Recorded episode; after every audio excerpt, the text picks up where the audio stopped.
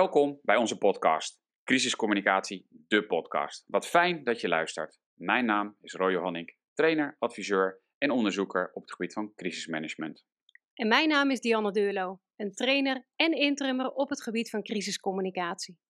In onze podcast gaan we op zoek naar communicatie in gewone en buitengewone omstandigheden. Crisiscommunicatie noemen we dat vaak. Maar wat maakt crisiscommunicatie nu zo bijzonder? Dat kan van alles zijn, zo blijkt echt iedere keer weer. Maar wat dat alles is, dat willen wij graag weten. En daarom gaan we gewoon in gesprek met verschillende collega's. En we hebben van deze gesprekken geleerd. En we hopen ook dat jullie dat doen. Vergeet je dus niet te abonneren op deze podcast. Veel luister en leerplezier.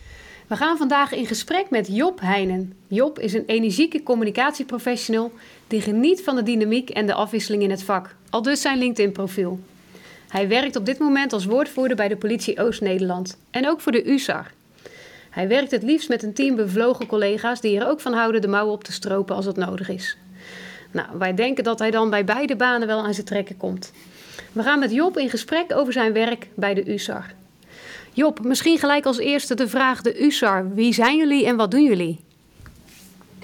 Ja, dat, dat is een vraag die mensen me eigenlijk meteen stellen als ik uh, over uh, USAR.nl, USAR begin. Um, ja, je merkt, ik merk het ook aan hoe jij het omschrijft, Dianne, de USAR. Zo hoor ik collega's het ook wel eens zeggen. Um, ja, er zijn heel veel varianten. USAR staat voor Urban Search and Rescue. dus eigenlijk het zoeken en redden in, in stedelijk gebied.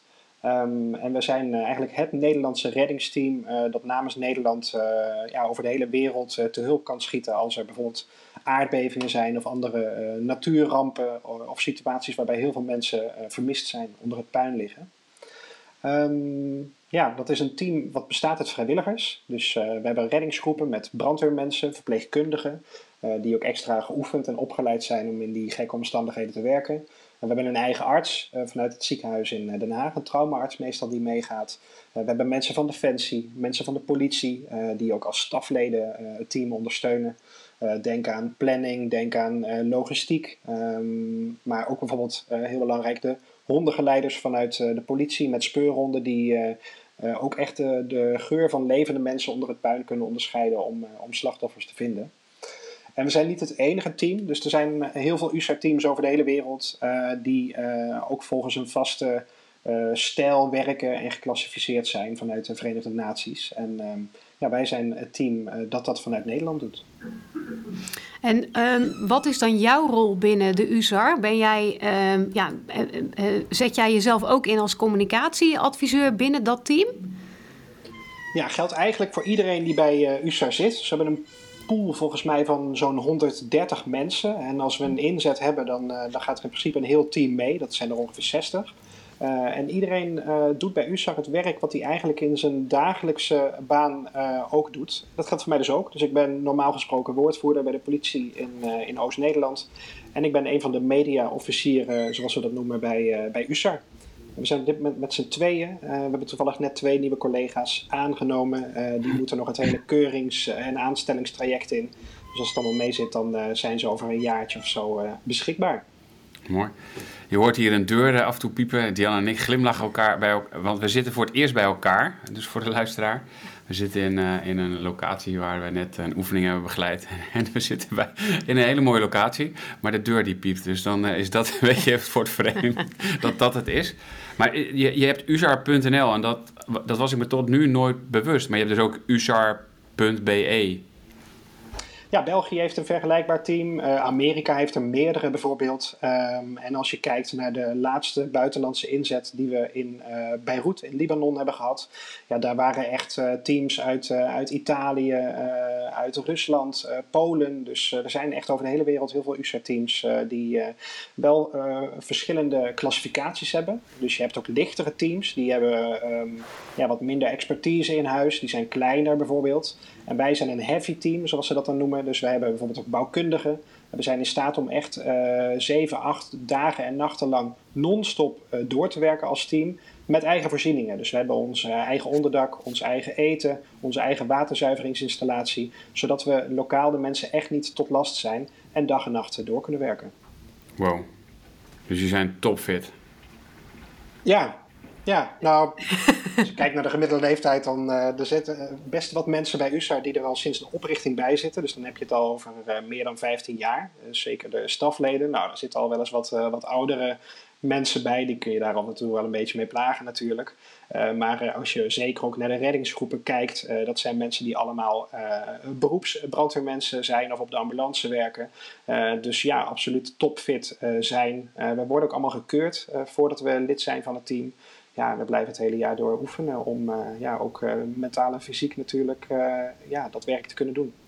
Wat, wat heeft je ertoe bewogen om je hiervoor aan te melden, Job? Want volgens mij heb je een drukke baan. waarom ben jij erbij gegaan? Dat had eigenlijk te maken met mijn voorganger, Ruud. Uh, Ruud was ook woordvoerder bij de veiligheidsregio Rotterdam-Rijnmond, waar ik destijds ook werkte. En toen kwam ik daar binnen en toen vertelde Ruud al over dat team en over zijn plunjebaal die hij beneden in de kelder had liggen. met zijn slaapzak, met zijn matje, met zijn overal, met al zijn spullen.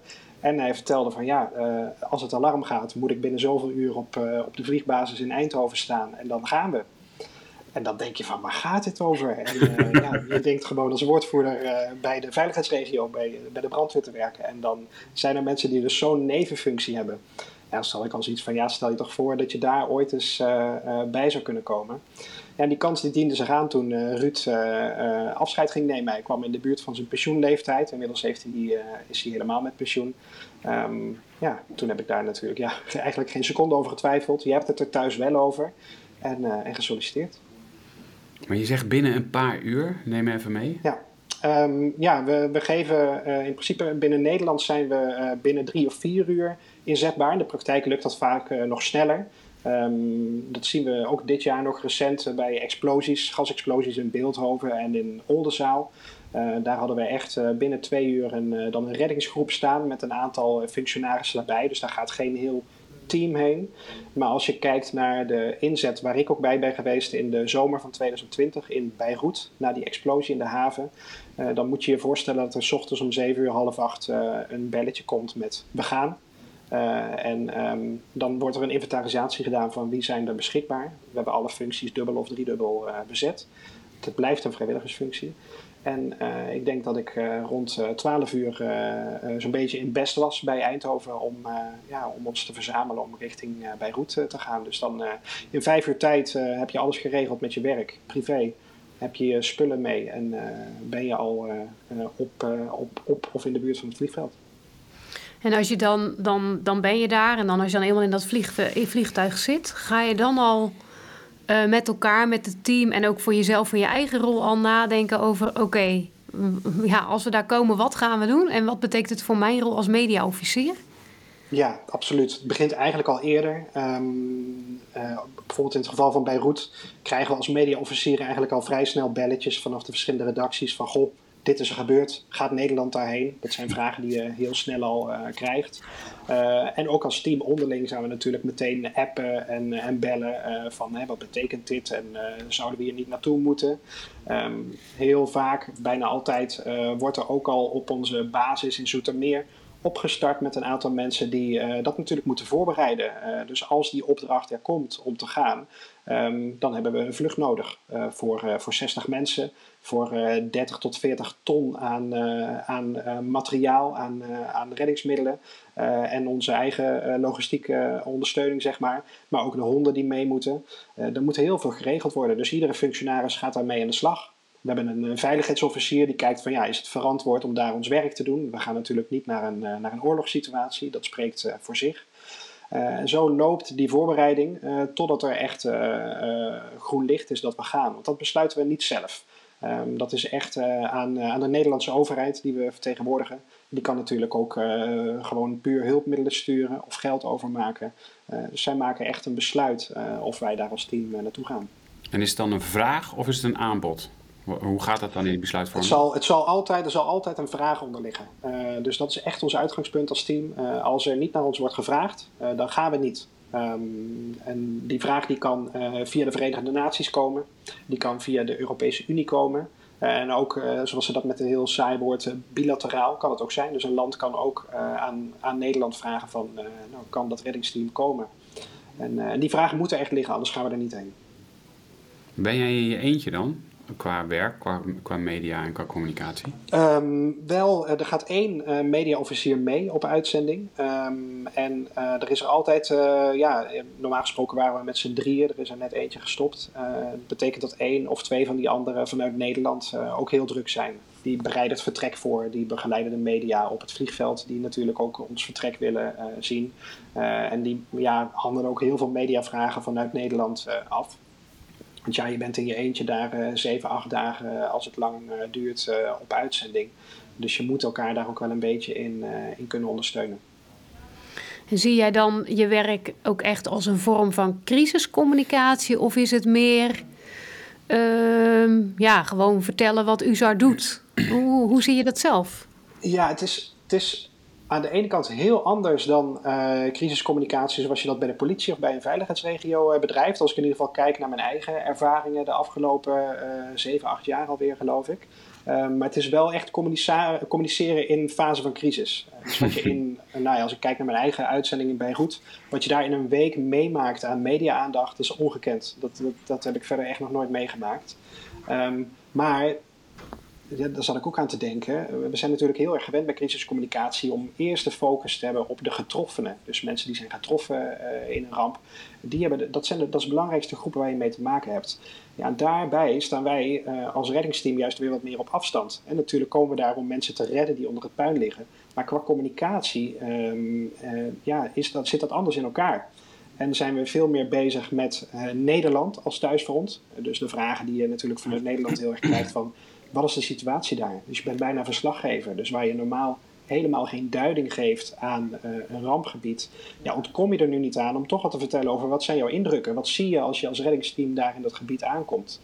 En daarnaast, uh, niet alleen Nederland als thuisfront van hè, we zijn daar namens uh, de Nederlandse bevolking hulp aan het verlenen, maar ook letterlijk het thuisfront van ons eigen team. Je moet je voorstellen, als we met 60 mensen die kant op gaan en dat alarm komt midden op de dag en je draait een 24-uursdienst bij de brandweer of je draait een dagdienst of een avonddienst op de ambu of je bent op kantoor. Ja, misschien dat je nog langs huis rijdt om je paspoort te halen en je tandenborstel. Uh, maar je, ja, je plunjebaal, je, je tas ligt klaar en je rijdt gewoon binnen een paar uur uh, naar het vliegveld. Dus het kan maar zo zijn dat je niet eens uh, gedag kan zeggen tegen je eigen kinderen of tegen je partner. Maar dat je ineens weg bent voor zeven of acht dagen.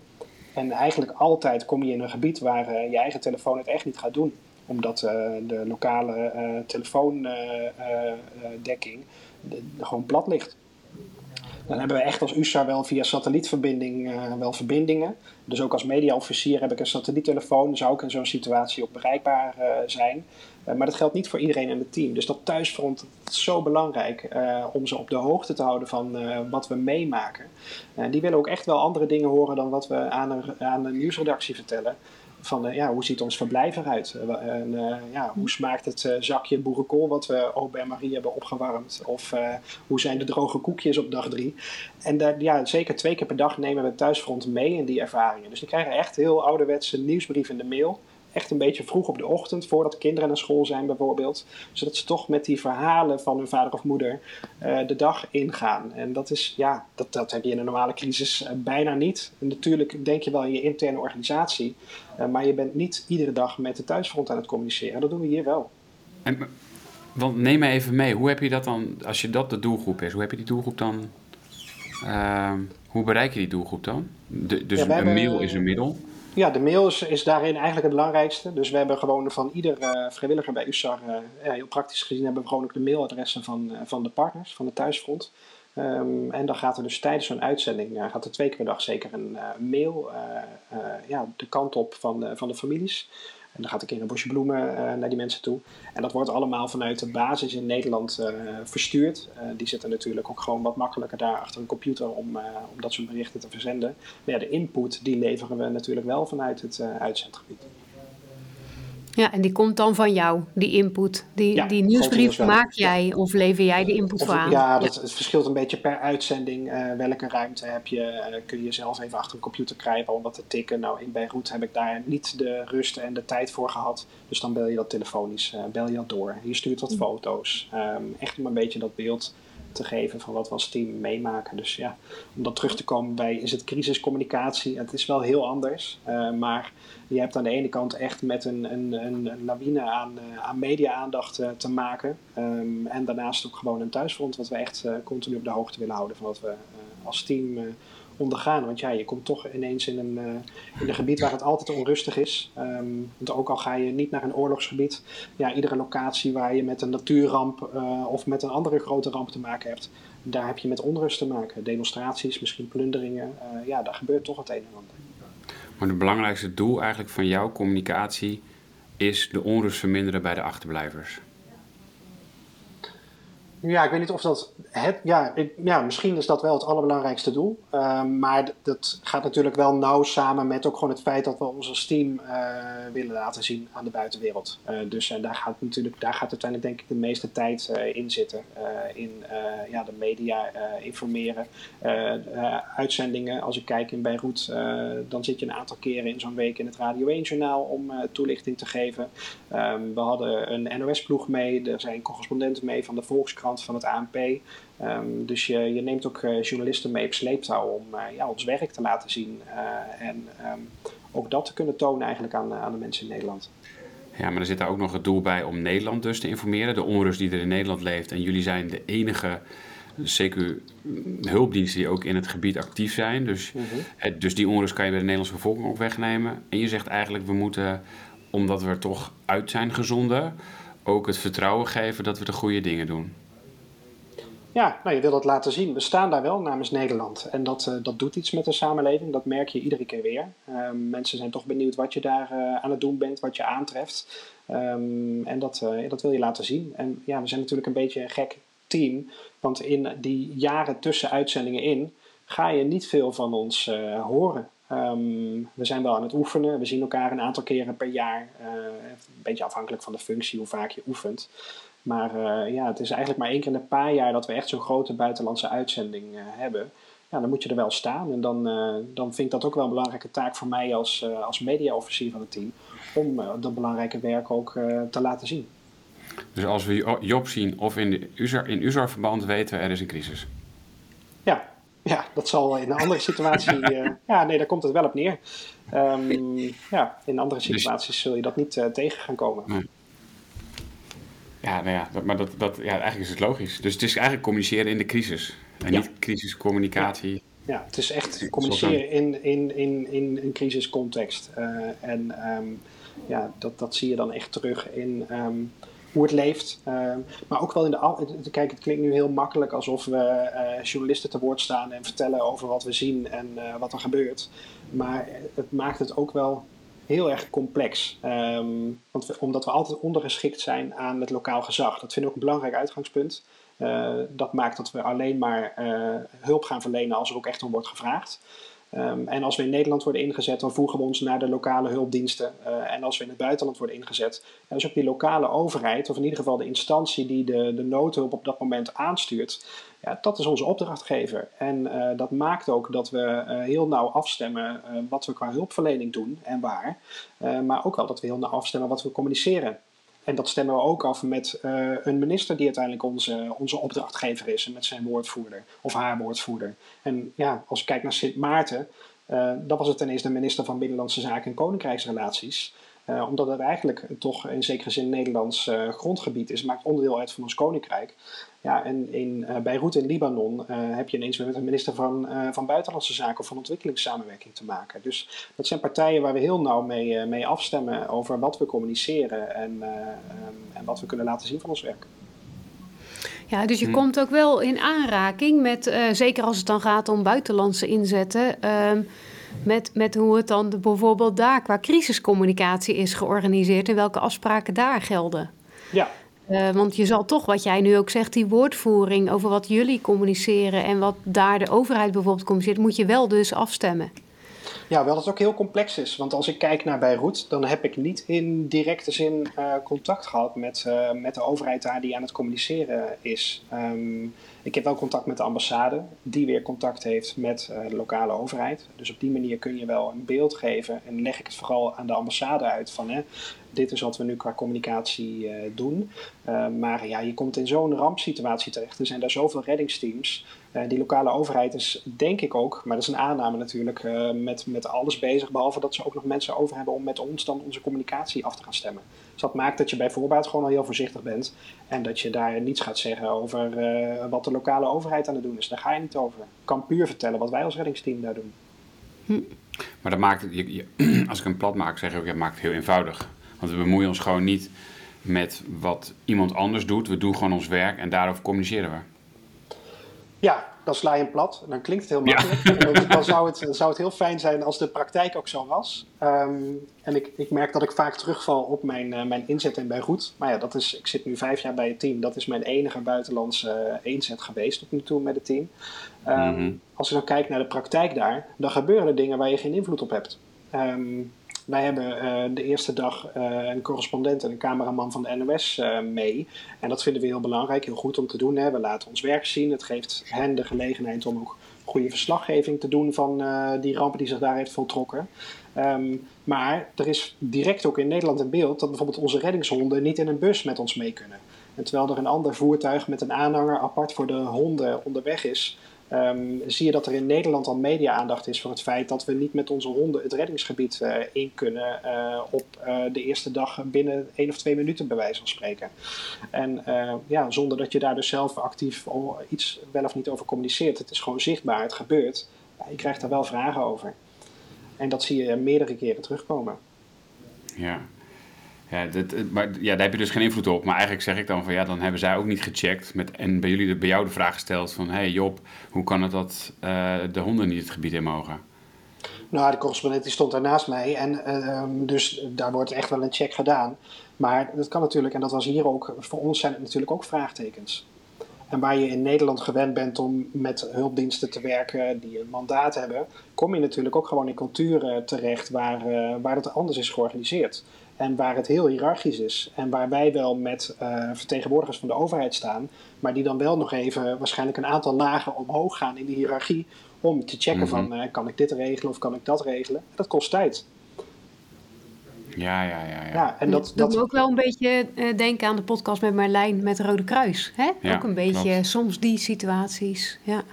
maar dan, dan is het niet alleen maar daar. Het is een situatie daar complex is omdat je niet weet hoe het daar georganiseerd is, mm. zeg je? Ja. Toch? Dat klopt. Ja. Hetzelfde eh, geldt ook politiek gezien, denk ik. Jij, jij zit dan ook in het toch wel, dat had ik me voor dit gesprek niet zo gerealiseerd, maar je beweegt je ook in een politiek speelveld wel. Of ja. voel je dat niet zo? Ja, nee, ja, absoluut. Ik bedoel, in welk incident uh, in Nederland wat ik meemaak, ja, natuurlijk komt het voor.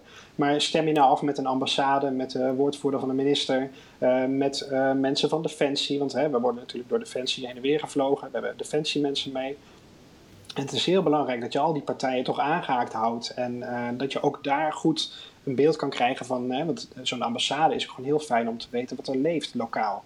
Want ja, ik ben nooit ingezet in, uh, in Beirut. Ik heb geen goed beeld van de lokale situatie, van uh, de bevolking, wat voor sentimenten er leven. Natuurlijk lees je uh, zaken in de krant, maar ja, je komt wel in een totaal onbekende wereld terecht. In plaats van dat je in je eigen normale werkgebied, zoals voor mij Gelderland Overijssel, in Arnhem staat of in Zwolle. Of ja, dan is het toch best een, een simpele wereld waar je veel beter beeld van hebt. Ja. Even terug naar die fitheid. Want we, we, we deden een beetje lacherig misschien. Maar hoe hou jij jezelf dan fit om acht dagen lang in een situatie waar, waarbij tussen wij denk ik allebei echt ons geen voorstelling kunnen maken. Hoe hou je dan acht dagen fit? Hoe doe je dat? Ja, ik kon me daar ook geen voorstelling van maken. En ik ben daar uh, de eerste inzet. Uh, toen USAR naar Sint Maarten ging, na de orkaan Irma, was ik een van die woordvoerders die vanuit Nederland, vanuit Zoetermeer werkzaam was. En die inzet was langer, die was volgens mij 13 of 14 dagen. En ik was al betrokken voordat we vertrokken. Um, en dat was, dat was totaal uitzichtloos. En dat is waar ik uh, mezelf wel het meest ben tegengekomen. Omdat je niet weet hoe lang het duurt. Je bent zo, ik ben zo gewend om met een flitscrisis te maken te hebben. Uh, die misschien als je echt, als het heftig is, een keer een dag duurt. En nog, uh, nog een flinke nafase heeft. Uh, maar hier, dit, dit voelt eindeloos. Um, ja, hoe hou je dat vol? Dat, dat snap ik zelf eigenlijk ook nog steeds niet. Um, want het is niet dat je veel rustmomenten kan pakken. Zeker niet die eerste dagen. In Beirut was dat ook het geval. Um, ja, het alarm komt op woensdagochtend om 7 uur. ik zat toen volgens mij al een paar maanden in de coronacrisis. Ons huis stond te koop, dus ik moest ook de verkoop van het huis nog regelen in anderhalf uur voordat we naar, naar het vliegveld gingen. En dan slaap je vijf uur de eerste twee of drie dagen. Dus ik heb eigenlijk ook geen idee. Maar, maar Job heeft Eerlijk antwoord. Nee, ja, wel eerlijk antwoord. Maar, maar hoe, ja, dan ga ik nog een stapje voor kijken of we toch kunnen komen. Hoe en waarop worden jullie en jij dan getoetst voordat jij überhaupt die functie mag doen? Want ik denk niet dat iedereen dit kan. Nee. Nou, dus waar heb je jou nou, getoetst dan? Uh, nou denk ik wel dat sowieso iedereen die bij het team zit, heeft natuurlijk een achtergrond als hulpverlener. Um, ja. Dat maakt denk ik dat je al um, toch een ander, andere achtergrond hebt. Je hebt een ander profiel. Je zit toch misschien net wat anders in elkaar. Je bent echt wel wat gewend. Uh, je bent ook gewend om niet uh, om uh, half negen aan je werkdag te beginnen en vijf uur de boel te sluiten en, en dat het dan gewoon klaar is. Um, nou, dan worden we volgens mij, hè, we worden aangenomen door een aantal collega's van het team die daar ook echt wel goed kijken van wie heb ik tegenover me zitten. En dan komt er nog een hele keuring achteraan bij Defensie. Um, dus ook ik uh, uh, was toen al best wat ouder dan de andere kandidaten die ik voorbij zag komen voor een reguliere militaire keuring. Maar ik moest ook naar zo'n kazerne en moest in gesprek met de psycholoog en um, moest in een bakje plassen. Uh, er worden wat filmpjes gemaakt en um, je moet op zo'n fiets gaan zitten en fietsen tot je eraf valt. En zo word je wel gekeken naar hoe zit je in elkaar, ben je fit en ben je in staat om dit werk te doen. Dat is één. En ten tweede, um, op het moment hè, dat zo'n alarm komt en, uh, je wordt ingezet, uh, voordat jij dat vliegtuig in mag, heb je met, uh, met de medisch manager van, van USAR gesproken. Dat is onze eigen medisch manager, dat is dezelfde man, Thomas, die is daar ook altijd bij. En die gaat met iedereen die met dat team meegaat in gesprek. je bloeddruk wordt gecheckt. Er wordt even gekeken hoe fit ben je, heb je klachten, hoe is het met je gebit? Je, je gaat natuurlijk ook gewoon uh, als team naar een gebied waar je geen tandarts uh, hebt. Je hebt geen, niet zomaar een eerste hulp van een ziekenhuis uh, waar je naartoe kan, want ja, dat ligt al helemaal vol, daar mag je vanuit gaan, als die eerste hulp er nog staat. Dus je wil geen belasting zijn voor de, voor de lokale mensen. en ook voorkomen dat mensen van het team natuurlijk gewoon iets, ja, toch ineens met klachten komen die je misschien had kunnen voorzien. Dus maar, ja, wordt echt wel gecheckt voordat je gaat, absoluut. Ja, dat kan niet anders. Ik kijk, die Jan, ik kijk die Janne aan en ik denk, de voorbereiding op dit team is zo extreem. Hoe doen jullie dat dan? Hoe vaak bereiden jullie voor? Hoe, hoe, ja, hoe, hoe, ja, ja, we oefenen meerdere keren per jaar in verschillende samenstellingen. Um, dus binnenkort heb ik bijvoorbeeld een tweedaagse met alle stafleden. Uh, dus dan zijn we natuurlijk veel minder fysiek bezig. Dan zijn we meer met procedures bezig. Hoe bereiden we ons voor bij zo'n inzet? Wat zijn zaken waar we naar moeten kijken? Uh, de reddingsgroepen die trainen ook meerdere keren per jaar. Dat is natuurlijk wel echt het fysieke werk. Die trainen echt op het bevrijden van slachtoffers. Uh, ook op het werk op hoogte. Die zijn in staat om met touwen zeg maar, in een diepe kelder af te dalen. Met de hond eventueel nog zelfs erbij om dan in de diepte uh, slachtoffers te zoeken en ook omhoog te takelen. Um, dus er wordt meerdere keren per jaar getraind. En ook uh, eens in de zoveel tijd trainen we ook als volledig team. En uh, het liefst ook gewoon um, train as you fight, zoals je dat noemt. Dan doorloop je ook alle stappen, word je ook door de dokter gezien. En stappen we bij wijze van spreken ook in het vliegtuig om ergens in het buitenland dan een week lang te gaan oefenen dan ga je ook dag en nacht door. Dan is het ook niet dat je om vijf uur stopt van ja, het is oefenen, we zijn klaar. Nee, dan ben je ook blij als je vier uur de volgende ochtend misschien nog heel even kan liggen voordat het weer, uh, weer begint. Dus uh, ja, realistisch oefenen uh, zit daar ook zeker bij. Ja. Heb je dan, zeg maar, buiten de, de, de oefeningen en de eventuele inzetten, heb je ook nog een rol in um, ja, communicatie over USAR in ja, koude fase, zoals we dat dan vaak noemen in het ja. vak? Ja, ja, in vredestijd. Uh, over, om, om uh, aan, uh, ja, aan bekendheid, aan reputatie, misschien het werven van nieuwe vrijwilligers of doet iemand anders dat? Nee, we hebben als USAR echt een, een heel klein aantal mensen in vaste dienst. Dus volgens mij zijn het er drie of vier. Die zijn vooral met het oefenen, het voorbereiden van oefeningen bezig. met het beleid wat we als team voeren en, en ook in samenwerking met andere teams wereldwijd.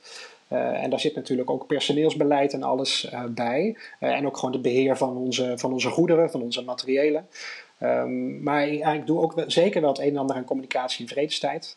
denk aan nieuwsbrieven en updates naar ons eigen team, die we eens in de zoveel tijd sturen. Om ook elkaar mee te nemen in wat, wat doen we aan oefeningen. Of misschien mensen van USA die in het buitenland zijn geweest, of bij andere oefeningen mee te kijken. Of ontwikkelingen te schetsen. Maar het is wel beperkt. Ja, want je, het blijft natuurlijk zo. Je hebt er wel gewoon een voltijdbaan naast. dat geldt voor iedereen. En we blijven vrijwilliger. Dus het is best een, een lastige balans soms om ook met het oefen, hoe noem je dat? De oefenbelasting erbij door het jaar heen. Ehm, ja, dus ik, dat is maar beperkt wat je daarin kan doen. En werven, dat hoeven we niet.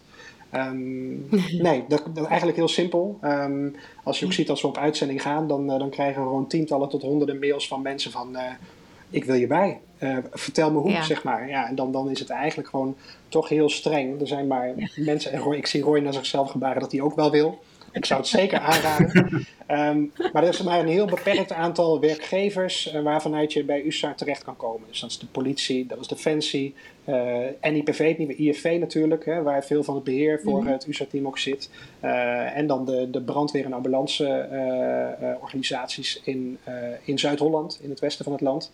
Want ja, we trekken bijvoorbeeld ook ineens 40 beroepsbrandweermensen uit de parate dienst voor het reddingsteam. Ja, er zijn stukjes in Nederland, als je dat gaat doen, dan is de brandweerzorg niet meer op orde. Ja. Dus dat, dat, kan ook niet. Ja.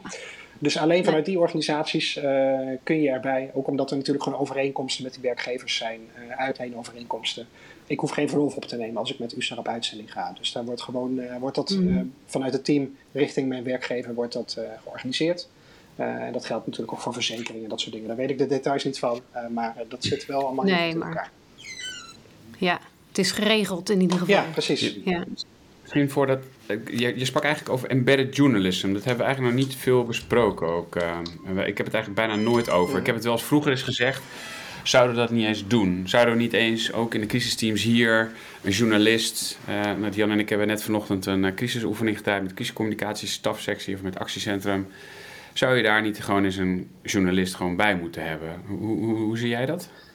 Ja, uh, wij, zijn daar, wij, wij, doen dat wel waar dat kan. Um, we hebben daar ook uh, best veel ervaring mee. Ook voor mijn tijd. Hè. USAR is ook op Haiti geweest in 2010 na die, die onvoorstelbaar zware aardbeving. Daar was een journalist van Netwerk mee. Die volgens mij in eerste instantie alleen in het vliegtuig mee zou gaan. En uiteindelijk ook bij het team is aangehaakt. Dat heeft echt een hele indrukwekkende reportage opgeleverd. Um, dus ja, alleen het is wel lastig. Um, wij, dat vliegtuig is niet van ons. Um, dus wij gaan niet over de zitplaatsen van het vliegtuig. Uh, dus dat zal toch aan een ministerie aan Defensie zijn of er dan ruimte is voor journalisten, voor cameramensen om mee te vliegen. Ook in het geval van Beirut zag je dat de meeste correspondenten die waren daar al, omdat ze daar zelf woonden uh, of in de regio werkzaam waren. Ja, dan kijken we gewoon wat er mogelijk is. Of ze met ons mee kunnen. Uh, in dit geval reden ze gewoon letterlijk met ons mee het rampgebied in. Uh, en dan laat je zien wat je kan. Maar ja, we zagen al die eerdere voorbeelden met die honden. Je hebt geen 100% invloed dan op wat er gebeurt. En we proberen altijd wel hele strakke afspraken te maken. Um, bijvoorbeeld stel dat we echt hè, een kampement hebben, dat we onze eigen tent hebben staan. En die reddingsgroepen die hebben misschien wel 8 tot 10 uur in een rampgebied gewerkt. En weet ik wat gezien, meegemaakt. Die hebben ook de ruimte nodig om dan zonder camera's of journalisten in de buurt ook even te ontladen. Dus voor ons is dat een heel belangrijk uitgangspunt dat we daar goede afspraken op zo'n moment over maken. En dat er zeker voor de collega's die in dat gebied zijn geweest, de ruimte is om daar ook even vrij uit, uh, uit terug te komen. En uh, ja, dat in, in alle ruimte te kunnen doen. Dat is gewoon ontzettend belangrijk. En dat maakt ook wel, um, bedacht ik me, uh, dat we ook het hele team eigenlijk altijd wel meenemen. Wat is onze kernboodschap? Uh, we gaan daar als team heen. Waarom? Wat verwachten we daar? Wat gaan we doen? Want het is wel heel mooi om vervolgens wel gewoon onze eigen leden trots over hun werk te kunnen laten vertellen. Het, is altijd, het zijn altijd dezelfde dingen. Het is bij vertrek op een vliegveld. Wat zit er in je koffer? Wat verwacht je te zien? Wat heb je al op televisie gezien? En dat zijn vragen die natuurlijk gewoon door ieder lid van het team mooi beantwoord kunnen worden. En dan heb je niet altijd weer Job als woordvoerder in beeld. Want dat, ja, ik, uiteindelijk ben ik niet degene die daar met het zwaargereedschap beton staat te breken. Hmm. En in Oldenzaal en in Beeldhoven dan? Heb, zou, kies je daar ook voor embedded journalism of is dat dan weer een andere, nee, totaal andere um, Sowieso bijvoorbeeld bij dat soort inzetten ben ik er meestal niet bij. Dus dan wordt de woordvoering echt vanuit uh, lokale uh, hulpdiensten gedaan. Dus in veiligheidsregio's natuurlijk in dit geval. Um, ja, dan vind ik het, tenzij het echt om een zware inzet van ons gaat... waar we bij wijze van spreken uh, uren of dagen bezig zijn... Nou, dan zou ik in eerste instantie eens gaan overleggen met die lokale diensten. Hè, van kan ik daar als woordvoerder misschien ook wat over ons werk gaan vertellen?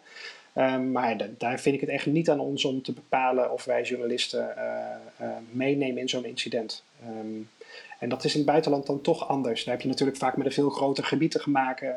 het is niet afgebakend. Ja, dan, dan nemen we journalisten echt wel mee waar het kan. Maar zou je, want jij hebt nou ervaring met journalisten meenemen, daar waar het kan, in het buitenland. Je hebt uh, vanuit je vorige werk, maar ook vanuit je functie nu, heb je ook ervaring met nou, die echte mhm. crisiscommunicatie, zoals we het net al uh, noemden. Ehm, zou je dan ervoor kiezen om toch ook in de situaties voor je reguliere werk uh, vaker een journalist mee te nemen? Want we doen dat volgens mij nu niet heel vaak. Hè? Tuurlijk zijn journalisten er bij incidenten. Maar uh, we nemen ze nooit uh, mee een kopie in. Of een, uh, een beleidsteam in bijvoorbeeld. Ja, ik noem maar iets. Ja. Zou je daar met... Ik snap dat het een andere context is en een andere situatie.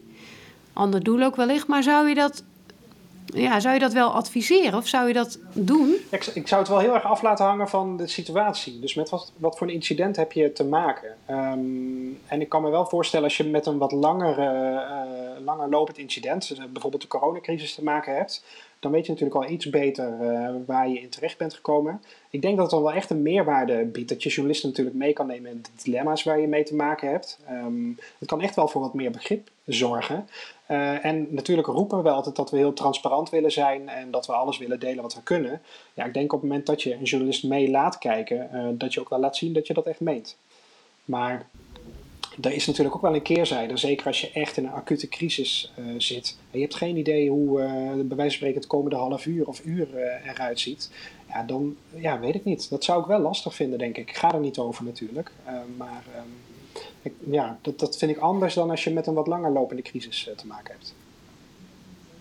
Mm -hmm. Ja, onderscheid maken tussen die flits en langlopend en eventueel daar dan de keuze van af laten hangen. Ja. Ja. Maar dat, ja, het zou, het zou wel een doel moeten dienen. Um, dus ja, waarom doe je dat dan? Wat wil je laten zien? Um, ja, heb je echt met iets te maken waar je met dilemma's zit, uh, die je ook graag met de buitenwereld wil, uh, wil delen, die misschien juist wel begrip uh, kunnen brengen voor bepaalde keuzes die je wel of niet maakt. Ja, dan is het wel de manier om dat volgens mij te laten zien en uit te leggen. Is dat dezelfde achterliggende gedachte die je hebt dan dat je bij Oldenzaal en Beeldhoven, hè, waar de gasexplosies uh, recentelijk zijn geweest, waarom jij er als mediaofficier niet bij bent? Ja, die, ja die, die sla ik dan heel graag weer heel plat. Uh, ja, daar ga ik er echt niet over. En dan, dat vind ik echt aan de, aan de lokale hulpdiensten. Die hebben de regie op zo'n incident. Um, en uh, als ik daar al zou zijn, zou ik dat wel echt heel erg afstemmen. dat je niet ja, als team daar de show gaat stelen. Of ja, weet je, we zijn daar toch gewoon als, als USA-team wel, wel behouden in. Dat we het echt altijd, net als dat we alleen naar het buitenland gaan als er om ons gevraagd wordt, we pakken dat gewoon op, ja, op een chique manier aan. Zo kijken we daar in ieder geval naar. En omdat, terug naar je doelen die, die we dan net formuleren, zeg je de achterblijvers, de familieleden, het is Oldenzaal, Beeldhoven, dat duurt niet dagen, er is geen telefoonverbinding, dus dat doel vervalt weg. Ja. Dus daarvoor ben je niet nodig. Nee, klopt. Nee. De, de politieke inzet uh, vanuit Defensie of uh, vanuit, de, vanuit uh, de buitenlandse zaken, binnenlandse zaken, ja, is ook eenvoudiger, is zichtbaarder. Dus ook dat vervalt. De onrust in de samenleving en in de bevolking hier in Nederland. Daarvan zeg je, die wordt min of meer gemanaged en gecoördineerd door het team te ja, plaatsen. Ja, die taak dus... ligt dan ook niet bij ons. Hè? Wij zijn er natuurlijk als reddingsteam om... Uh, soms is het misschien alleen advies. Hè? Dat het niet eens dat we zelf echt het reddingswerk doen... maar dat we adviseren hoe je dat veilig kan doen... Uh, of met welke omstandigheden je nog te maken kan krijgen. Maar het is op dat moment niet onze taak om de bevolking te informeren over die uh, crisis. Die taak ligt echt bij ja. de lokale overheid. En ja, dus wat dat betreft is onze aanpak bij een binnenlandse inzet ook heel anders dan bij een buitenlandse inzet. Ja, omdat er geen communicatiedoelen te behalen zijn door jou. Probeer hem weer plat te ja, staan. Um, ja, veel minder. Ja, natuurlijk willen we wel laten zien wat we als team doen. En dat zullen we echt wel doen in afstemming ja. met. Maar inderdaad, het thuisfront uh, nou, wordt een paar uur later uh, prima bijgepraat uh, door de partner of vader of moeder die dan die inzet daar heeft mm -hmm. gehad. Uh, vooral het eigen team uh, willen we dan natuurlijk nog meenemen. Dan zijn er vaak veel meer collega's die niet mee zijn geweest. En die willen we dan natuurlijk wel vertellen over wat daar uh, voor inzet is geweest. Maar ja, daar ben ik als mediaofficier ook niet per se bij nodig. Nee. Nu hebben we het in onze podcast en in ons werk hebben we het vaak over hè, communicatie in buitengewone omstandigheden. Hè, zo noemen we dat dan. Ehm, wat zou je mee willen geven aan collega's die ook in buitengewone omstandigheden moeten communiceren? Want jij hebt een bak aan ervaring. Uh, is er een aantal dingen waarvan jij zegt, ja, dat komt voor mij altijd terug en dat is echt een tip voor anderen? Um, ja, wat ik in ieder geval tot nu toe die beide keren met Sint Maarten en met Beirut heb meegemaakt, het overvalt je toch wel. Dus je, je kan je er niet op voorbereiden. Het komt altijd op een, op een onverwacht moment. Het komt altijd uh, vanuit het niets, bij wijze van spreken. Um, dus voor een deel is het acceptatie, denk ik. Dus echt je eraan overgeven dat je gewoon niet weet hoe de situatie er uh, die eerste dagen en nachten uh, uit gaat zien. maar stel je daar ook gewoon wel kwetsbaar in op. Dus um, toen, ik, toen we naar Beirut gingen en ik mijn check had bij de arts dan zegt zo'n arts ook van, hoe zit je erbij Job? Dan zeg ik, nou, om nou te zeggen dat ik helemaal fantastisch bij zit, nee. En dan hè, vertel je ook hè, dat je eigenlijk al uh, nou, best pittige maanden eh, qua werk uh, achter de rug hebt. Nou, dat ik in mijn geval met de verkoop van mijn huis zat en snel de volmacht nog moest regelen onderweg naar het vliegveld. en dat ik mijn eigen verhuizing misschien zou gaan missen. Um, en daar, daar, stel ik me dan wel kwetsbaar in op. En dat doe je ook door uh, tijdens een uitzending ook. Uh, we werken ook wel echt met een buddy systeem als uh, USAR. Dat krijg je meteen vanaf je intro bivak al te horen als je bij het team binnenkomt. praat daar ook over met je buddy. Um, dus zorg dat je daar ook af en toe even de ruimte hebt om even um, wat, wat, zaken kwijt te raken. En, en daar gewoon eerlijk over te zijn. Dan zie je dat de ander daar ook tegenaan loopt. En je bent echt een team. Dus je, je knokt elkaar, eh, je knokt, ja, zo samen knok je er uh, zo wel uh, doorheen. Um, ja, en probeer dan toch af en toe, al is het maar een half uurtje of een uurtje, even wat rust te pakken. Um, ja, dus die eerste nachten slaap je amper, omdat die telefoon met die nieuwsredacties, ja, die gaat tot twee, drie uur s'nachts door. Dan gaan ze daar even slapen en om vijf uur s ochtends begint die ochtendredactie weer te bellen. Uh, los van het feit dat je misschien nog aan het reizen was. Probeer dan toch die telefoon heel even uh, bij iemand neer te leggen uh, die dan misschien geen mediaofficier is, maar wel kan zeggen van nou, Job die ligt even op één oor, hij belt je over een uurtje terug. Dat zijn dan een beetje de, de manieren die je moet pakken om ja, um, jezelf af en toe een beetje rust te gunnen. En verder is het vooral gewoon accepteren. En uh, ja, jezelf beseffen, er komt, en moet ik een beetje denken aan Kamp van Koningsbrugge, waar je dat wel eens ziet. Er, er is altijd een einde. Er is altijd een moment dat ja. het klaar is. En hou dat dan, dat ja, je hebt geen idee ja. of het twee dagen of vijf dagen of tien dagen is, maar hou dat wel uh, in je achterhoofd. En um, ja, ik, ik denk dat ik er nooit helemaal ja. aan ga wennen. En als ik binnen een paar jaar weer zo'n uitzending mee ga maken, dat ik precies tegen dezelfde dingen aan ga lopen. Um, maar ja, uiteindelijk is het ook wel onvergetelijk uh, om uh, als team op zo'n moment te hulp te kunnen schieten. Dat, is onvoorstelbaar om mee te maken. Hè? Je ziet een ramp op televisie en je gaat er gewoon naartoe. Je gaat daar hulp verlenen met elkaar. En uh, ja, dat, dat geeft zoveel voldoening om je werk op die manier te, te kunnen en mogen doen. Ja, dat, dat is het dan uiteindelijk allemaal waard. Ja, als het gaat om maatschappelijke relevantie en om echt een echt, echt verschil maken, dan, ja, dan is het volgens mij fantastisch werk ja, ja, ik kan er niks anders van maken. Ja, we kunnen er nog uren over vol praten. Um, ja, het is, ik denk dat het gewoon niet te vergelijken is met, uh, met ander werk uh, uh, daarin. Het is zo anders. Ja. Ja. ja. Nee, ik wil bijna een samenvatting geven. Ik heb enorm meegeschreven. Uh, ik heb veel geleerd eigenlijk. In ieder geval dat er in elk land een USAR-team is. Uh, ja, bijna elk land. Voor jullie. Om dan meteen je bijna elk land, ja, dat snap in de war te schoppen. Maar, uh, oh, jongens, ja. Ik heb niet goed geluisterd. ja, dus uh, dank voor deze verkeerde samenvatting. Um, maar wel dat eigenlijk dat we het hebben over crisiscommunicatie, maar dat het eigenlijk gaat over communiceren in de crisis. En dat jullie altijd een eigenlijk een andere doelgroep hebben. En uh, dat de doelgroep voor jullie meer de achterblijvers zijn, de familieleden. En in de politieke omgeving waar je toch in begeeft, hè, de inzet die je hebt gehad. Um, en iemand bepaalt dat je in wordt, uh, moet worden gezet, daarom ben je ook uh, verantwoordingsschuldig. Om, en dus moet je vertellen wat je doet. En dat is wat jij doet. En in een nevendoel neem je dan ook die hele Nederlandse bevolking mee om te laten zien hoe ziet het daar te plaatsen uit. Want jullie zijn dan toch een betrouwbare partij voor, uh, voor ons als achterblijvers. En daar schaar ik mezelf dan ja. onder. Uh, dus dat vind ik wel een hele mooie. We hebben het nog gehad over de embedded journalism. Misschien toch maar eens wat gaan piloten, denk ik. Uh, waarom niet? Hangt wel af inderdaad van... nou ja, ook, ook daar weer van het doel wat je wil bereiken. maar je zei duidelijk, we hebben niet overal invloed op. Dus nou ja, misschien moeten we dat ook maar gewoon accepteren. Ja, zeker. ja, je kan niet anders, denk ik. Nee.